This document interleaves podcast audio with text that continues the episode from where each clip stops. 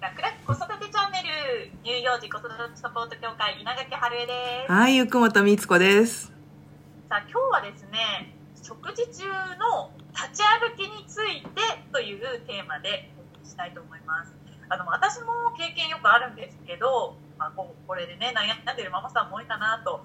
食事中のお悩みまあ立ち歩きはもちろんなんですけどテーブルに登ったりしちゃうことっていうのもありますよね今日あの先日教室に来てくれたママもあの入食を始めたんですけどなかなかこうじっとして座ってられないんですっていうお話をしていて、まあ、それに対して対策だったり、まあ、声かけの方法などあったらみつこさんに伺いたいとのことでした。はい、ありがとうございます。えっ、と、あれかな、あの、離乳食始めたばっかりっておっしゃった？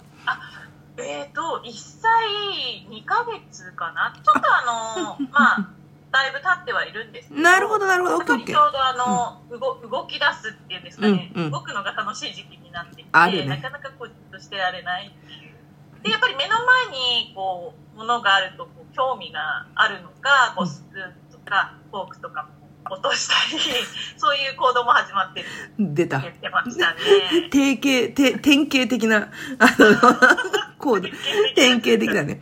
えっと、まあ、これはですね、あの、まあ、みんなが、まず、えっと、みんなが通る道なので、あの、誰かのしつけが悪いとか、そういうことではないというところで、まず一つ安心感をね、あの、持ってやってくれればいいかなと。そして、じゃあどうすればいいかと言ったら、えっと、一つはね、極論なんだけど、集団生活に入れるまで、座らせることを諦めるっていうのも一つの手。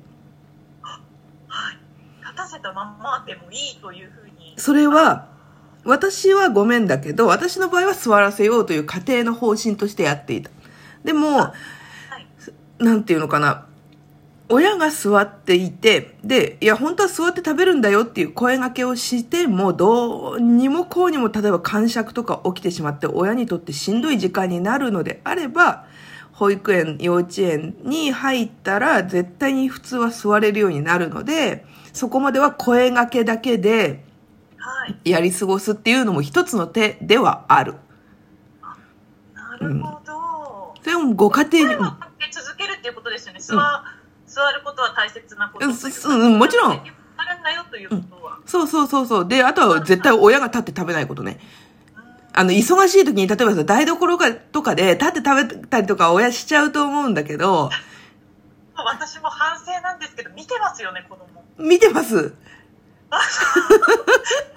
私、ちょっとごめんなさい、余談で私の話になって申し訳ないんですけど、結構こう忙しくて、うん台所でこう立ちながらこう食べることも私あったんですね。うんで、この間、うんまあ、あの食事中に、うん。あの息子4歳の息子にこう座って食べるんだよっていうような話をしたら、えだってママだって取って食べてたじゃんって言われたんですよね。そんなね、ねっていうふうに素直には謝ったんですけど。謝れた春江さん素敵。うん。いやね、それね、難しいとこだと思う。例えばさ、もう、復職されてフルタイムでね、働いてるママとかさ、そんな座って食べるなんて無理よっていうね、ご家庭もね、いっぱいあると思うんだけど、だからね、そういう点をだけを見るんだったら、もう座らせることを諦めるっていうのも一つの手ではあるのよ。はいもうそれは家庭の方針として考えてもらう。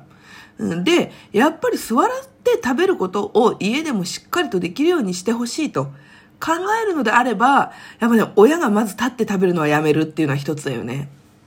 うん。そして、じゃあ子供に対して何ができるかっていうと、まずはもう1歳過ぎてるから完全に言葉理解してくれているので、あの前もね、違うところで言ってるんだけど、えっと、まず約束をしましょう。座って食べようね。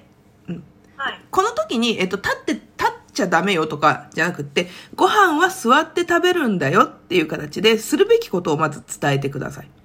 はい。で、二つ目で、じゃあ立ったらごちそうさまするよっていうことで伝えましょう。うん。はい。そして三つ目、いただきます。で、四つ目、立ったとしましょう。そしたらもう冷静に、あ、立ったよねって約束だったからごちそうさましようね。そんでそのままもうご飯を片付ける。はい。で、そしたらもう終わり。終わり、もうご飯終わり。毅然と終わり。うん。で、子供がね、立って食べてるっていうことは、もしかするとさ、あの、これいろんなパターンがあるんだけれども、あの、もし最初のうち座って食べてて途中から立つんだったら飽きてるっていう可能性もあるのよね。あうん。実は親が思ってるほどもうお腹空いてなかった。うん。だから立ってごちそうさましたらケロッとしてるっていうこともある。はい。で、えっ、と、その日はですね、おやつは絶対に駄菓子とかではなくって、あの、捕食というものね、その、おにぎりなのか、例えばさ、うん、なんかそういったものをあげる。うん。で、これを繰り返すと、本当子供賢いので、1週間、2週間繰り返したら、絶対に座って食べられるようになる。あーはい。なので、うん、その、なんて言うんだろう、メメリハリって言うんですかね、そういうのも大事ですよね、うん。そう、メリハリと、あと約束だよね。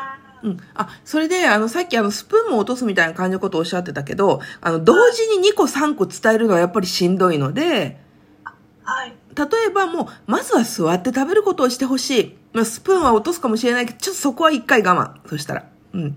で、はい座って食べられるようになったら、じゃあ次はスプーンとかフォークは、あの、テーブルの上に置こうねっていう形で、うん。一つずつね、あの、クリアしていくといいね。あーなるほど、うんうんいや、私ももっと早く聞きたかったです。子が小さい頃に。稲垣家に何が？何があったのか今度聞かせてもらおう。そうそう。だからさ、あの、子供賢いから絶対分かってくれるから、あの、淡々と約束をして、親がその約束を守ること。なんかさ、あの、どうしてもこの量食べさせたいが優先しちゃうと、立ってでも追いかけてでも食べさせようとしちゃうかもしれないけれども、それをやれば子供は立ってれば、ママ追いかけてきてくれて食べさせてくれるからそれでいいじゃんってなってしまう。うん。うん。はい。そうそうそう。だから親もね、あの、冷静に毅然と約束を守ればいい。なるほど。はいいや、ちょっと今、私の心にすごい響いてます。何が、何があったのかが、すごい気になるけど。それ、でも体験談、うん。いい体験談かもしれないから、あれだね、また、ちょっと違う時に話すといいかもしれないね。はい、そうですね。みつこさん、あの、改めて、ちょっとあの、簡単にポイント、もう一度伺ってもいいでしょうか？はい。えっと、まず一つ目は、あの、そもそも論でそれを家の中で絶対守らせる約束にするのかどうか。要するに、あの、集団生活に入ったら、きっと守れるようになるから、そこまでは諦めるっていうのもある意味一つの手。うん。ただ、まあじゃあこれは絶対守らせたいと、座って食べさせる癖をちゃんとつけたいとなったら、まずご飯の前に座って食べようねという話をする。そして立ったらごちそうさまだよという約束をする。そして実際もし立ったらもうそのまんま、はい、じゃあごちそうさまだね。はい、おしまいで片付ける。で、もし子供がそれでもお腹が空いてそうだったら、絶対におやつはあげない。ご飯の残りとか捕食をあげる。